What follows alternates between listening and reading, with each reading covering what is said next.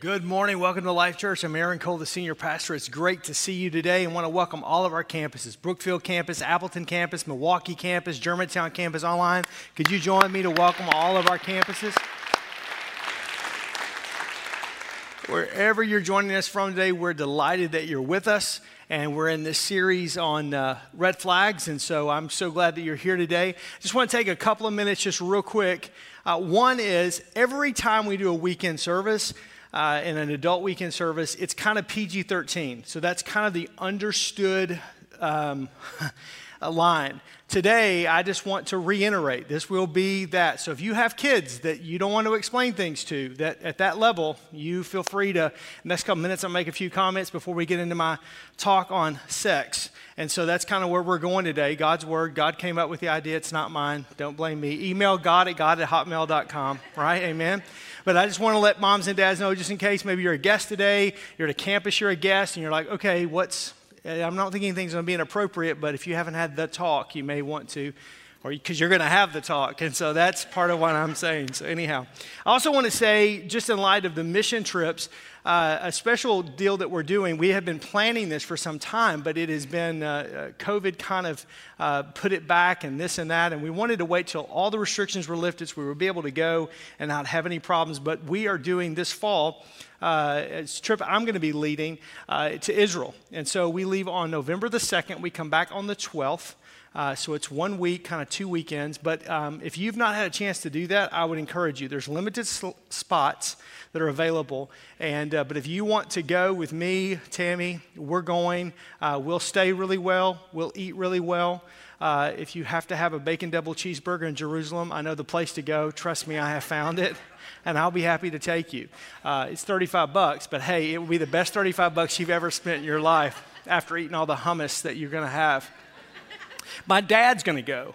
And so my dad's going to be going on the trip. And my, my biggest concern about my dad going is my dad has bacon and eggs every day. And I have said to him, Dad, you do realize, like, there, you won't have bacon for two weeks. I'm fine, I'm fine, I'm fine. We'll, three days in, he'll be asking me for bacon, I promise. Like, what? You didn't tell me this. There's no, what? There's no pork. There's no, Dad, you know, this is, like, right, we don't, they don't do that here. so anyhow, he kind of his body kind of runs on meat grease, and so that's kind of one of those deals. So anyhow, welcome to the South. But uh, we have some spots open. If you want to come, we'd love to have you as a couple, as a single. It doesn't matter. It's going to be a great trip, and it's one of those things where honestly, you just get to walk through, see the Bible for what it is, an amazing way. So again, you can check out the link that Dylan talked about just a minute ago and do that. But we'd love to have you November second through twelfth. Okay, well, in the words of the great theologian Marvin Gaye, let's get it on. We're going to get right into this message today. This was, you like that? No? Uh, I'm telling you, folks, uh, this is one of those subject matters that we need to discuss. At 51, I'm kind of like, when, uh, the way we do our message planning is we plan these things and we lay these things out in advance and we walk through them and all of that. And, um, but with, with schedules and with everything that's happening, uh, Ryan is kind of the mastermind. So if there's ever a problem with the subject matter I have to preach, I blame it on Ryan. Because we prayed about it, processed it, and all that, but Ryan's the one that puts the schedule together. So, how did I get the sex talk? That's what I wanted to know. Because as a youth pastor, man, if I would do this talk, man, the room would be packed. We'd have hundreds of students. Da da da da. That's the one I wanted. At 51, I just like, can we just get it? Like, just let me just preach on the Book of Romans or the Gospel of John, or let's just let me get my preach on. It's hard to get my preach on with this, but uh, I'm gonna try it anyhow, nonetheless. Uh, but uh, the idea when you're dealing with a, se- a series and a subject on relationships you cannot omit the subject of sexuality, especially in our world and especially in today's culture. And so there, there, there's more to sex than the physical, sensual side of it that we see portrayed and we see um, basically kind of marketed in the world in which we live in. Uh, sex is God's idea, and, and it's important that we understand that. And He gives a very clear plan on what this is and how this should be implemented and how we should use it and address it in our life. So, I just want to talk today about kind of what's right, what's wrong, what does the Bible have to say about sex? And so I'm going to give you a couple of statements. Statement number one is that God created sex, and therefore sex is good. God created sex. If you're taking notes, that's a great time to take notes. And sex is good. The very first commandment God gives in the Bible, the very first command God gives in, God gives in the Bible to mankind is on the subject matter of sex. Genesis 1:28. This is going to be a topical message, so we'll have these verses on the screen. You can write them down. Genesis 1:28, and God blessed them, speaking of Adam and Eve, and God said to them, "Be fruitful and multiply." Be fruitful and multiply, the sexual relationship resulting in procreation. It's one of the very first commands God gives in Scripture. Amen. If I was 15 and I was in church, I'd be saying amen to that. Amen. Because, right? you guys have been to church way too long. And when you talk about the subject matter of sex, there's basically three positions, three ideas, three, three, three concepts that come up. One is it's gross.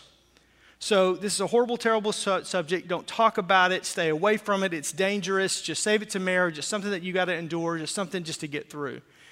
And, and again, that's a very puritanical type of a mindset behind that, but there is that. Uh, probably we'll get an email this week about, I can't believe you're talking about that. You were very too loose about that, blah, blah, blah, blah, blah. Again, I didn't write the book. I don't get editorial privilege. Can somebody say amen? Oh, wow, y'all are into this. Maybe we need to do this more often. All right. Second is gratification. Gratification. This is our culture. Just indulge in it. Have sex, hook up, have fun, think about sex all the time, uh, be addicted to porn, do what you want to do, when you want to do it, how you want to do it, with whoever you want to do it. There are no rules. Don't put your rules on me. Anything and everything goes.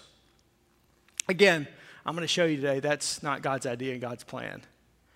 But it is, it is interesting that that is human will and human emotion when not restrained by the power of the Holy Spirit, when we as a creation just have, we don't live our lives under the rules and the laws of God that actually help, help us, bless us, that's where we go. Third common idea or thought on sex is it's a gift. It's a gift. So enjoy it. It's for procreation and recreation to be celebrated. It's created by God for a man and a woman in the safety and the protection of marriage to enjoy. That's the healthy biblical view. We are sexual beings. God created us with the ability to have sex and to enjoy sex and to give and to receive and to be and to, and to procreate. This is all part of what, what God's plan is. And between a man and a woman, husband and wife, in the context of marriage, the book of Hebrews says there is no it, it's undefiled. The, the marriage bed is undefiled, which means between a man and a woman and holy matrimony and the covenant of marriage, have fun. Do the two of you, you have fun. Just go. You, this, is, this is your business. This is something that God has given as a gift between a married couple and a husband and a wife. The Bible addresses sex and sexuality near, nearly a hundred times in Scripture.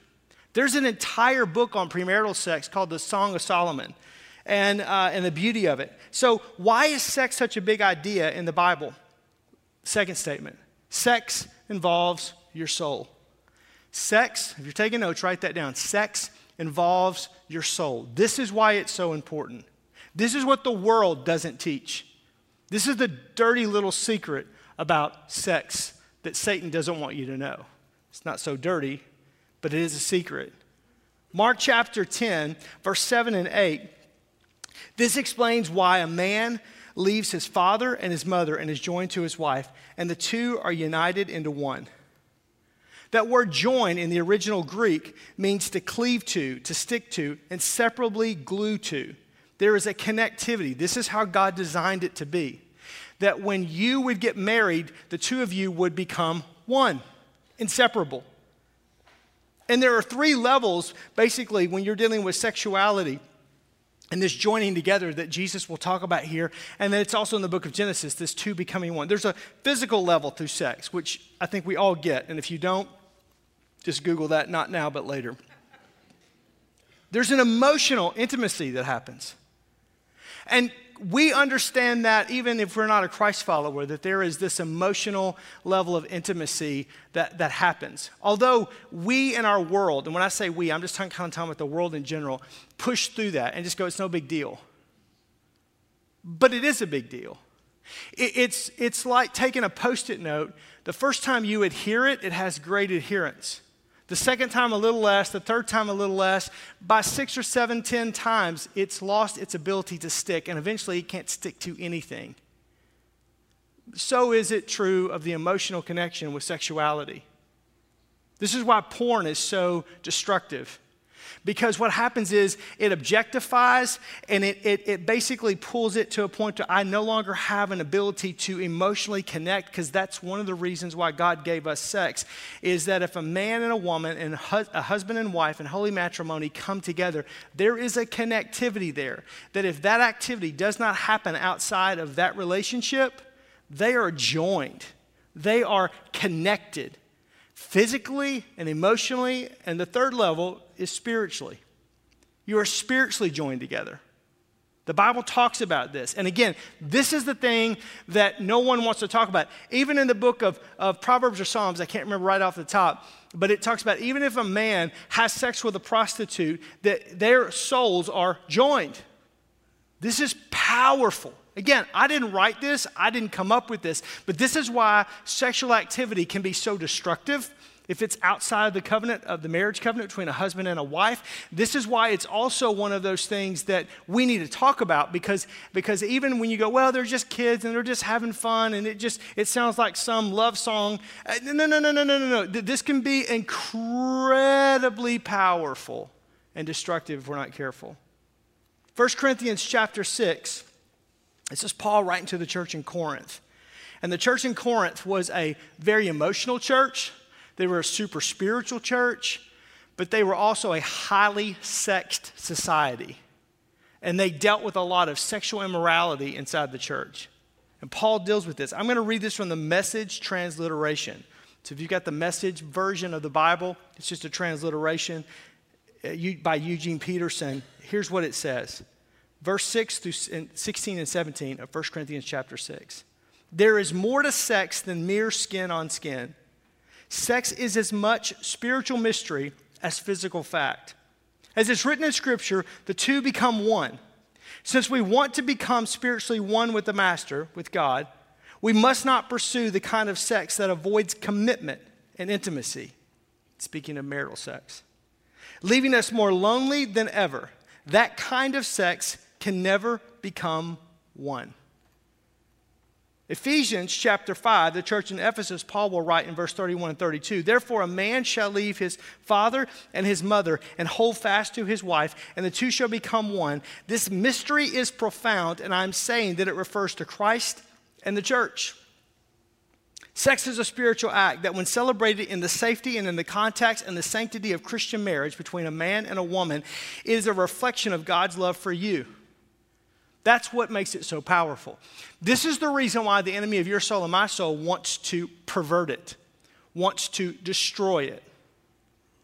Through either, through either making it something that's just a, and I'm going to be very careful with this, but please follow where I'm saying, makes it a solo encounter and takes it away from the marriage bed so that you, it's all about your pleasure and your self gratification or makes it to where the marriage bed is no longer pure and holy, and therefore there are multiple partners and multiple people and multiple things, and anything can happen. It destroys what God has used to connect not just physically, not just join together emotionally, but the spiritually of two becoming one. That's why the enemy of your soul and my soul wants to go, it's no big deal. Everybody does it. Don't be so puritanical. Don't be so whatever. I can't believe. This is one, and, and even throws a shame on it to the point that we don't talk about it in church. Although the Bible is very clear on this subject. So, if sex is so spiritual, why does the world and the devil tempt us with it? Because of its physical, emotional, and spiritual connectivity, sexual sin can be the most destructive sin that we deal with. We said that again. Because of its physical, emotional, and spiritual connectivity, sexual sin can be the most destructive sin that we deal with. That leads me to statement number three.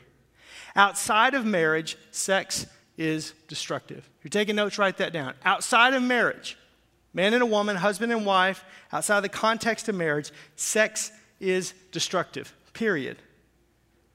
The National Center for Marriage and Family Research has shown us that 80% of teenagers and young adults today expect to cohabitate, live together, shack up, whatever you want to call that, plain house before they get married. And the idea is is that, hey man, we can split the bills, we can share a Netflix account, we can divide chores, we can share a bed.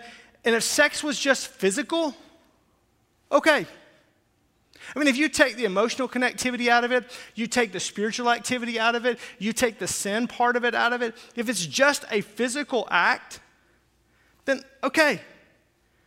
But it's not. And this is what becomes so destructive. Because the, in, in, that ideology, there are people, and you may be here today, and you may be watching online, or you may be at a campus and go, Well, you're living with someone, and you're sitting in the room with them. And I, I didn't write this, but it's very clear. The Bible calls that sin. And it's because God made a way, because, because this power of emotional and spiritual connectivity, you're violating the very laws of God and how He created you and I as a creation to live. So, what do you do if you do that? Well, first of all, and this is my great counseling technique stop it. That's why everybody comes to me for counseling. I can save you a lot of money, a lot of time. Just tell me what it is. Stop it. Let's pray. Amen. That's it. Don't you wish it was that easy? But the truth of the matter is, you've got to address that as sin, as with any other sin. And then you've got to make arrangements. Either you need to go get married today, which I think it takes you seven years, it's not seven years, seven days to get a marriage license. Get married today, and and if you're not ready to do that, then you need to separate. That means you need to find your own other house or a friend's couch or somewhere. Why? Because why live in sin? I'm going to talk a little bit about that in just a minute. If you know and you continue to do, is that okay? We'll get that in a minute. The reality is, is that the idea behind this cohabitation, the, the idea behind this shacking up, I, the idea behind this, I, I, was overhearing somebody the other day, and we were, Tammy and I were somewhere, and, and a couple, they were talking, and these, these, these ladies, they were talking, and their kids were living, they were married, they, they were living together, son and daughter were, uh, uh, uh, uh daughter had, was, was with their boyfriend, they were living together, and this other girl said, my, my kids did the same thing. Well, my kids did the same thing, it worked out great, this is great. And I'm talking people my age, in their 50s, talking about their adult kids, and they're completely fine with it. Because on the surface, it sounds like, well, that just makes sense. You find if you're compatible, you, you kind of do this. And, and, and here's what you always hear well, the divorce rate is lower. But the truth is, the statistics show they're not. The divorce rate is not any better than it is if you choose to not cohabitate prior to a marriage. And in many studies, it's higher. And I didn't go to Christian, you go, well, yeah, you probably went to some Christian conservative think tank group out of DC. No, no, no, no, no. No. This is, I, I subscribe to certain secular journals, and I don't want to, if you, I, am happy but uh, to share that with you. But, and so, because I was like, what, what does the world say? What, what, what would be considered a very secular, very liberal periodical journal? They're showing that data. So the idea doesn't even hold water. But why do we do this? And why is it so destructive, sex outside of marriage? Because when we, the creation, think that we're smarter than the creator, God, we get into trouble. This is what's happening. This is where we want to take a, a, pair of scissors to the Bible and just cut certain things out because we, well, let's just don't talk about that, or that just doesn't apply to me. And I've never understood how people can go to church. I'm not talking about people that aren't saved. If you're not saved today and you're shacking up and living with someone and you're not a Christ follower, quite frankly, you're figuring this thing out. There is grace. You're welcome to be here. There is no one that's going to ask you your business on this. But if you're a follower of Jesus Christ and you're professing a relationship with Jesus Christ, and sexual activity outside of the marriage bed is sin, however you put it. And again, I'm not beating up on you. I'm not trying to, I mean, this is not a bully pulpit. There, there's grace, there's forgiveness, just like anything else. And, but, but this is, but I'm saying this to you because this doesn't just mess with you physically. This isn't an STD talk. This isn't just dealing with you emotionally, although that happens over, over the course of time. And many times it affects guys differently than girls because girls are way more emotional. Women are way more emotional beings. And so that connectivity piece is a lot bigger than what they want to act like But, guys, that affects us as well because we already have a hard time with intimacy to begin with. Much less you begin to do these levels of separation. We objectify women at such a rate that it's just, it's just another encounter to please you. Not pleasing the person, it's about you. And that's not how God created it. God created it to be something that we please each other in holy matrimony. And it brings that connectivity. But there's a spiritual destruction that erodes away at your very soul. And it's why people can go to church and hear a message on this and be quote unquote professing Christ followers and walk out the doors of the church and live the same way because your heart has become callous to this because you think you're smarter than the Creator. You think you as a creation are smarter than God who created you. It's really clear in Scripture. There's no question. Well, maybe God didn't think about the 21st century. Really? Maybe God didn't really realize that internet and pornography would really be here. Jesus didn't have that, so he didn't talk about it. Really? Let me sit down and just think about that and laugh for a minute. But we do this stuff. The Bible on sex outside of marriage, Paul, I'm going to go back to 1 Corinthians chapter 6, verse 18, 19, and 20. It says this, sex, it's talking about sexual immorality is sexual relationships outside the covenant between a man and a woman and holy matrimony in marriage. It says, flee, run, right? Run, Forrest, run. Flee from sexual immorality, period. Every other sin a person commits is outside the body. But the sexually immoral person sins against their own body. They don't put that on a commercial, do they? Verse 19, or do you not know that your body is a temple of the Holy Spirit within you, whom you have from God? You are not your own. Isn't that right? When you gave your life to Christ, you said, Lord, I give you my heart, I give you my life, come into my heart, come into my life, be my Lord and be my Savior. Verse 20, for you are bought with a price.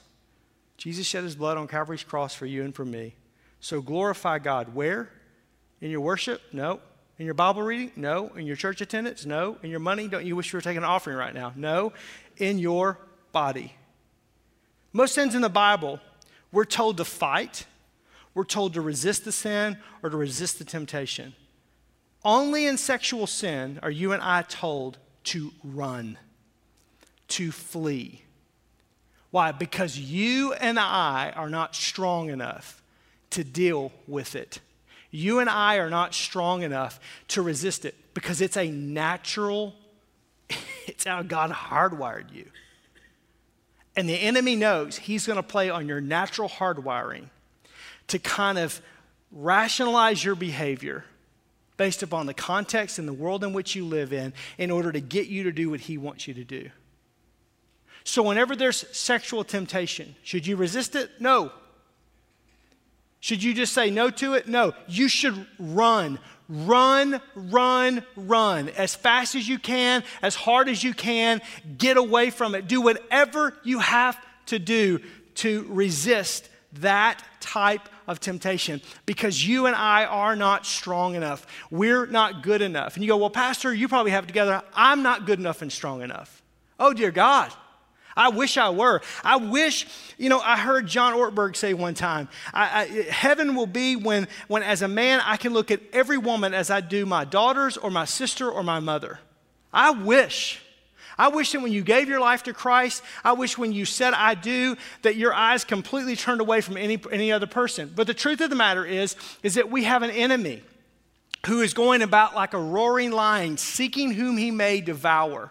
And when that temptation of lust of the eyes, lust of the flesh, sexual temptation comes and appeals to you, it will have an, an appealing to you because it's, it's, it's based upon the hardwiring of your system. He's perverting. That's where the word comes from. There's truth. God created sex, and sex is good inside the confines of marriage. But the enemy of your soul perverts it, and he tempts you with it. And you get, if you're not careful, it's little thing after little thing. It's a little foxes that spoil the vine, and one thing after another, and another thing after another, and all of a sudden, you're in the trap. For most sins in the Bible, we're told to fight, resist. But for sexual sin, we're told to run. Paul will write to the church in Ephesus in Ephesians 5 3, and he says, But among you there must not even be a hint of sexual immorality. Sexual morality is sex outside the context of marriage of a husband and a wife, man and a woman. What's more than a hint? It's a great question. Adultery. So you're in a marriage relationship, you're married, husband and wife, which is the Bible defines it, and you're having sexual relationships with a third party, whether the spouse is okay with it or not. Swingers, open marriages, open relationships, premarital sex. It's a sin. Sex before marriage, sin. Hooking up while you're dating. I'm just trying to hit it all right here with everybody, covering everybody, make sure I don't miss anybody. Going out clubbing on Friday night, Saturday night, right? Doing whatever you're doing, and all of a sudden you wake up in the bed with somebody you didn't. And, and here's the deal is the world, they just show this. Like everybody does this. And they make fun of virginity as being some, you're some square, you're some, uh, you're some nerd, you're some, you're a person from a different planet. Who are you? Porn, viewing, sexual activity, sexual actions, uh, uh, people naked, unclothed, involved. Because it, it, again, there is such research that shows that, that porn addictions are like addictions to heroin or cocaine or anything else. It changes the firing in your, it, it, the dopamine drop and, and the firing in your brain and how everything works. It's highly addictive usually over time resulting in sexual problems later on in life, impotency, and other things. Crude sexual language would be a hint. You like to be the guy or the gal that always tells a sexual joke? That's what you find funny? Dressing immodestly. This is not talked about today at all. Because if, if a man says that a woman should dress modestly, that guy should be able to hold his stuff together. That's his problem. Not according to Scripture. Man, it's quiet in here. Some of you guys are going, i know why you didn't want to preach this message. Oh, yeah, this should have been a message Pastor Ryan preached. Amen. but dressing immodestly. And not just gals, it's guys. And so I'm just saying, like, we have a responsibility because sexual temptation is a real deal. So why do I have a responsibility to the opposite sex? Because the Bible says, Paul says, as Christ followers. Again, if you're if you're not a Christ follower, man, you can do whatever you want to do. Now the consequences are the same, but when you come into relationship with Jesus Christ and you basically, you know, Jesus is the Word and the Word is Jesus, your body, you, you come to the acknowledgement that your body is a temple of the Holy Spirit. And so all of a sudden, you, you now submit yourself under, under the expectations, under God's Word. So dressing immodestly, Paul says that we shouldn't do anything to help to hurt or to, or to uh, for our brother to stumble. So there are things in my life as a pastor that I do and don't do, not because I think they're right or wrong, but because I don't want to stumble. I don't want anybody to stumble. There are things in your life as a Christ follower that you say and don't say and do and don't do because you don't want to, to give, because because you're dealing with people. There's people in your world that are immature, that they don't have the ability to be able to, to, to ascertain, to, to, to process that information, to go, oh, this is why, this is why this is okay. So Paul says, I don't do anything to make my brother stumble. Yeah, it's his fault. I get it. It's his sin. It's her sin. It's her fault. She should have her stuff together and not be so sexually perverted in her mind, and he should be, but they're humans. So, no hint of immorality in my life. So, how I dress, how I talk, what I do. There's an incredibly high standard here. I get that. And it reveals your need and my need, desperate need for God's grace. Oh, he's finally going to talk about grace. So, because of grace, we can kind of do what we want to do. Jesus, we're all right. We got our fire insurance. We go. But, you know, because of grace, Pastor, aren't we okay? Like nod, nod, wink, wink, to do what we want to do sexually, you know, it's okay. It's kind of, no. Again, not my words, God's words. Romans chapter 6, verse 1, Paul says to the church in Rome, What shall we say then? That's what you're asking right now. Shall we continue in sin that grace can abound? Paul says, Certainly not. Exclamation point. How shall we who died to sin live any longer in it? why would you want to go back to the sin that you walked away from? Why would you want to walk back into the sin that Jesus saved you from? Why would you want to wallow in the pig pen, in the muck, and in the mire that He cleaned you up from? God's standards are high. But His Word says that His blessings are worth it. Because in the context of marriage, when two become one, what you realize is, is that the older that you get and the longer that you've been married, that if you keep in that context, that the, that the sexual fulfillment is higher. Because you don't just have a physical connection, because the physical changes, the physical wanes. It's deeper than that. You don't just have an emotional connection, because you've had this journey together for all of these years. And you've got children that are a product of your love for one another. It's deeper than that.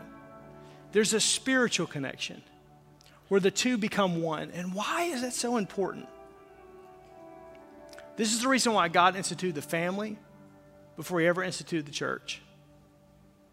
The family before sin ever entered into the world. It's that the two becoming one it's our reflection of the triune Godhead, three in one Father, Son, Holy Spirit on this planet. Could you ever imagine Jesus saying to God, I don't want to be a part of the Trinity? Or the Holy Spirit to say, Peace out, Girl Scout, I'm out. Not that he would talk like that, but you know what I'm saying. No. Father, Son, Holy Spirit, the triune Godhead. And so you and I are limited in our own humanity. We're limited. We're not deity. Therefore, we cannot ascend to the heights of the divinity of the Father, Son, the Holy Spirit. But in our own humanity, because you are the only thing that's made with the image and likeness of God. The entire earth and all there is is the handiwork of God, but you bear the image of God. Why? Because Imago Dei, God says you bear the very image of God. And so in bearing my image, I want you to reflect me. And so when two become one, it's the covenant that God has for us on this planet, marriage, to reflect the Father, Son, and Holy Spirit. That's the reason why marriage is between a man and a woman and they come together. That's why it can't be any other way. Because again, it's a perversion. Why do you think there's an agenda in our world about sexuality? Because the enemy wants to destroy everything he can about the Father, the Son, and the Holy Spirit. So he destroys marriage and a marriage covenant that we've viewed for all of these centuries, all of these many years. Oh, don't be naive. There is, Ephesians 6 says, we don't wrestle with flesh and blood, but against principalities and rulers of darkness. There is a war going on. That's why we talk about this. That's why we talk about healthy marriages. Because, because again, I'm not trying to beat up if you've gone through a divorce. I'm not trying to. If you're divorcing right now, I'm not. I'm just simply saying that that's the reason why God hates divorce. He doesn't hate divorced people. It's because the two become one. So today, sex is God's idea. Sex is more than physical, it's emotional and it's spiritual It's designed by God to occur between one man and one woman in a committed marital relationship. So, what I want to do right now, as we end this service, is I just am going to pray for you. We're going to sing a song, and then the campus pastor is going to come and dismiss you. But I want you to reflect. Is there any hint of immorality, of sexual immorality in your life? There's probably more of us in this room that would say yes to that than what we'd like to admit. Is, is there just open sexual sin in your life that you need to deal with? The good news is that God gives grace freely. He's faithful and just to forgive you your sins and cleanse you from all unrighteousness. All you've got to do is ask. First John says, if you confess, if you ask, He's faithful and just to forgive you your sin and cleanse you from all righteousness. I want you to take time just to reflect, examine your own heart. And if you need to repent, right where you are, just repent. You don't need a pastor, you don't need a priest. He's your high priest, Hebrews says. And just say, Jesus, I confess this sin. Forgive me of this sin and help me. And I would say, as Jesus said to the woman at the well, who had been married multiple times, and the guy she was with, she was living together, living with, cohabitating, shacking up. Go and sin no more. There's freedom in Jesus. There's freedom from sin. There's redemption. There's salvation. Even if you're a Christ follower, He understands. But we have to do it His way. Why? Because as a father is to a child, so the Lord is to us, He knows what is best. Father, I just thank you today. Thank you for your word that's so clear. And I thank you, Lord, that even in our culture, this speaks loud and true. And so I pray today, God, let us examine our hearts right now. Let us examine ourselves.